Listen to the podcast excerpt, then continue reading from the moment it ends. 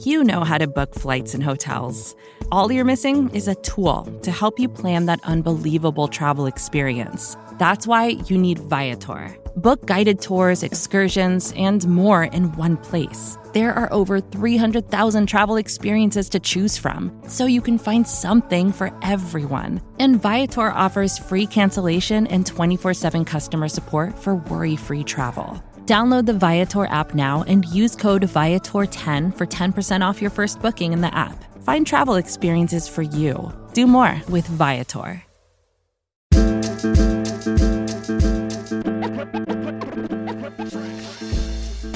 All right, Buffalo Bills fans, welcome to another episode of Breaking Buffalo Rumblings. Anthony Marino, happy to be here with you once again, talking everything Buffalo Bills. Less than a week away from the start of the preseason. I know I joke with you guys each and every time as we lead up to the preseason. It's not something I should look forward to. I do, and uh, I'm sure by about the midway through the second quarter on Saturday that I will be questioning why I do that each and every year. But aside from that fact, just uh, it is exciting to see the Bills continuing with training camp, obviously winding up their time at St. John Fisher. Um, it gets started pretty quick, it goes by pretty quick, but shout out to those fans that have been able to enjoy the time and secure tickets to uh, to experience that in Rochester and obviously to enjoy that. Now, listen, before I jump into this week's topic, I did have two things real quick. First off, teaming up with Nate from Circling the Wagons podcast. You know him here, you love his show. One of the originals is part of Buffalo Rumblings in our podcast network that we have. We are teaming up again this season to do a great pick'em contest uh, for Buffalo Rumblings listeners, for fans to come together. We've got some great prizes, including, including an autographed jersey from Gregory Rousseau, signed 8 by 10 by Daryl Talley. I've got a signed 8 by 10 by Steve Christie, and we've got some uh, some great prizes courtesy of TeePublic and Circling the Wagons, the store that they do. If you follow him on Twitter, you have seen. So, anyway, all the details, just go to my pin tweet on Twitter at Marino. Got the details there. It's all to benefit the American Cancer Society. Have about 100 fans that participate each year. Would love to have you join us again. Again, go to my Twitter at Marino. And big shout out to Nate at Circling the Wagons for all of his support of everything that we do. Also, don't forget, Homage.com, sponsor of Breaking Buffalo Rumblings. Check the show notes for all the details there as well. So, listen, as we get into things for this week's show, and I'm not going to take up too much of your time, you know, I like to get in, talk to you about what's on my mind, wrap things up. Plenty that we can talk about leading up to the start of the regular season. But for me, you know, we've talked in the past about the expectations around the Bills and how there have been some folks that maybe have slept on Buffalo just a little bit, and that part is fine, right? I think when you think about this as a fan base, we talked about last season, we talked about every national pundit that seemed to be on the face of the earth predicting that the Buffalo Bills were the Super Bowl favorite. And now the team is a bit under the radar.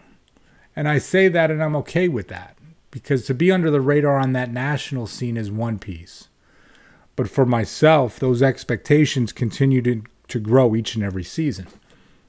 And you all know I'm a pretty optimistic guy when it comes to the team, right? Even back in the, you know, before the Sean McDermott days, before the drought became over, always had that sense of like, hey, maybe this is our year. Now, back then, you were talking about breaking the drought, which is one thing. When you say maybe this is our year, now it's a little bit different. And I say that because there's really three guys that continue to emerge, continue to evolve in their career, and what they can mean for the Bills this season. Now, listen, these three names that I'm going to talk to you about, I mean, it's nothing like, you know, you're not looking for an undrafted free agent to, to be the savior at a position or somebody to, you know, kind of step up out of nowhere. These are three guys that really shouldn't come as any surprise to listeners of the show. And the first one I'm going to talk about, I talk about him a lot. Coming into camp, I feel like I was one of the few people that was really high on Gabriel Davis. Should come no surprise that this is who I'm talking about, but by all accounts, has had a stellar training camp to date. He is healthy. Looks like he's cleaned up a bunch of the drops. Now, again, we're talking practice. I get it.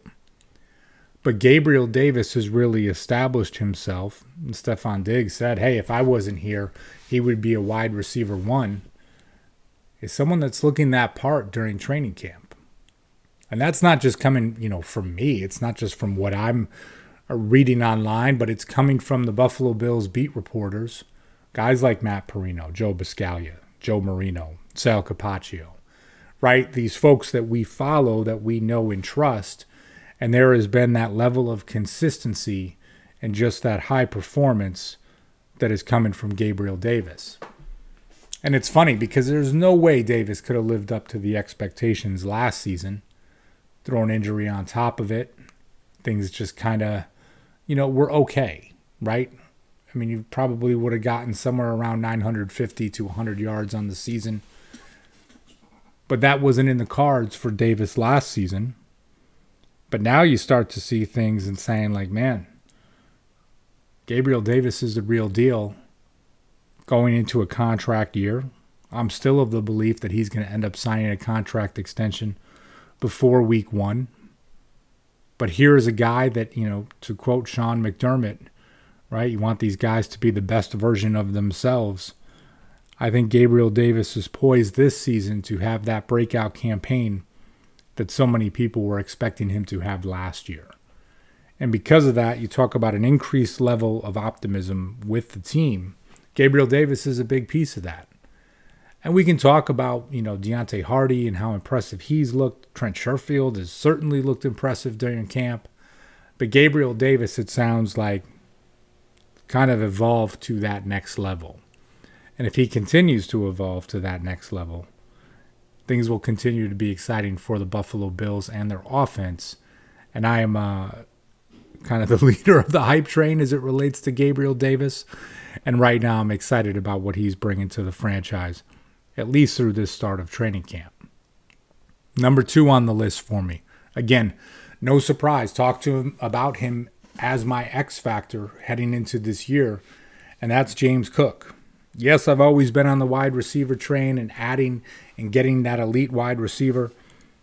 Right now, Cook is the guy. And I say he's the guy. You can talk about Latavius Murray. We can talk about Damien Harris. Those guys are fine. Harris kind of got a little banged up in practice today. Staying on the field has always been kind of an issue that he's had, and you hope that he's okay. But as a runner, as a pass catcher, it sounds like he's evolving a little bit as a blocker in the passing game. That James Cook, that arrow is still pointing up. It would not surprise me by any stretch if he were to top a 1,000 yards rushing this season, if he were to add in 45 receptions and truly become that dual threat back that the Buffalo Bills need. And really to establish himself as running back one for the offense. We've seen it so far in camp. Again, you talk about the lack of investment that the team made this offseason. James Cook is poised to have that, dare I say, breakout year. And I know you're probably listening like Anthony, you're always so high on the running backs, this and that. But when it comes to it this season, I feel like there is that lack of competition. I mean, last year you could look to it and just think to yourself, gosh, it was a crowded backfield. Devin Singletary, Zack Moss to start the season, then you draft James Cook. There was no clear path to someone establishing themselves as the lead back. Now, of course, the unfortunate injury to Nyheim Hines. That factors into things, but Cook's play throughout training camp has really helped to establish him as that first option in the running game. I shouldn't say in the running game, I should say at running back. Because I think with that, it's what he can do as a ball carrier, but what he is able to do as a receiver that truly separates him and makes him a dangerous weapon as it comes to the Bills' offense. So, yeah, I'm excited about James Cook. I'm excited to see what he can do. I'm hoping he gets the touches. What that number looks like, I'm not quite sure, right? When you talk about it, what, what that can be. But I mean, heck, for him to be a thousand yard rusher, I mean, you, I say only, right? Just hear me out. I mean, you're talking about an average of about 60 yards per game. Doesn't seem like too daunting of a task when you're talking about Cook and his potential and what we've seen from him so far. So James Cook, number two on the list behind Gabriel Davis. And number three is Dalton Kincaid, the darling of training camp for the Bills, right? Making a great impression in the tight end room, making a great impression to the fans, to Josh Allen, being a part of the passing game. And I am leading this hype train like full steam ahead. And I'm okay with that. And people will talk and say, well, gosh, what's, you know, what are the expectations for a for a rookie tight end? How can they really play into the offense? You know, to quote Brandon Beane, it's not so much 12 personnel, but more so 11 and a half. And when you think about that, right, it's not just him being playing the role of tight end, but when you throw that half in there, I mean, it's about him being a receiving option. The team really never bounced back in 2022 to fill that void that was left by Cole Beasley, understandably. And now you have that option. You talk about expectations and you might scoff at it, but it's just like, I don't see any reason why Dalton Kincaid can't catch 70 passes this year. You might say, whoa, 70 passes, that seems like a lot. 17 regular season games if he were to only catch four, like four passes in a game doesn't seem like anything overwhelming. You're probably like, that's not a big deal. But four receptions at 17 games, that puts you at 68. I could see him hitting 70 if he stays healthy. Maybe he's not going to be huge from a yards per reception. But still, if you're talking 70 catches over 700 yards, a big time threat in the red zone. I like what the Bills have in Dalton Kincaid and I especially like what we've seen from him so far in camp. You know, I'm not going to go off and talk about cornerback too, but you know, as a Bills fan, I'm still a little scarred by just the whole Kaiir Elam situation. And like, man, first round draft pick that you traded up for got you scratching your head a little bit, maybe casting a little bit of doubt on the front office. Fast forward to this year's first round draft pick, Dalton Kincaid the hype train is in full effect and it is going forward and it is picking up speed and not just from Bills fans, right? But I will say uh, from the fantasy football community, seeing Dalton Kincaid and what he can be. But yeah, I mean, to think about a rookie pass catcher, a tight end no less, and maybe be in a position to catch 70 passes this season, yeah, I'm all for it. So those three guys have me really excited. I mean, again, you you look for players to take a step up each and every year. But you know, when you talk about things, it's just like, okay, you know, we we know who Stefon Diggs is and how fantastic he is.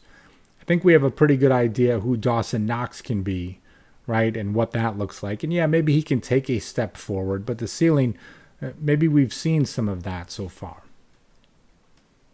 Well, we certainly haven't seen the ceiling from James Cook. We haven't seen it from Dalton Kincaid and how these guys get started. And in some ways, I mean, listen, we've seen the ceiling and a game or two from Gabriel Davis. Now, that's not the expectation, but we know that he can be a better player than he was in 2022. If he can be healthy and he continues to play the way that he can,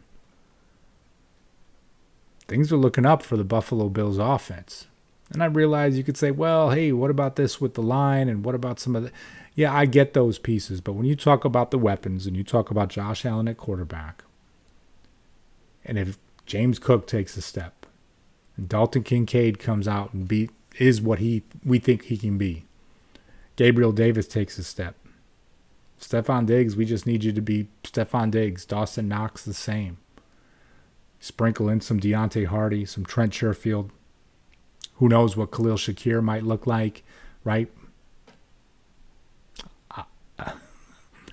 All arrows are pointing up on the Buffalo Bills offense, which is one of the most prolific offenses in all of football last season. And I attribute that to Gabriel Davis, James Cook, and Dalton Kincaid. So, listen, maybe there's some different guys that have you feeling optimistic. Maybe you don't share that same level of optimism, and that's okay with me too.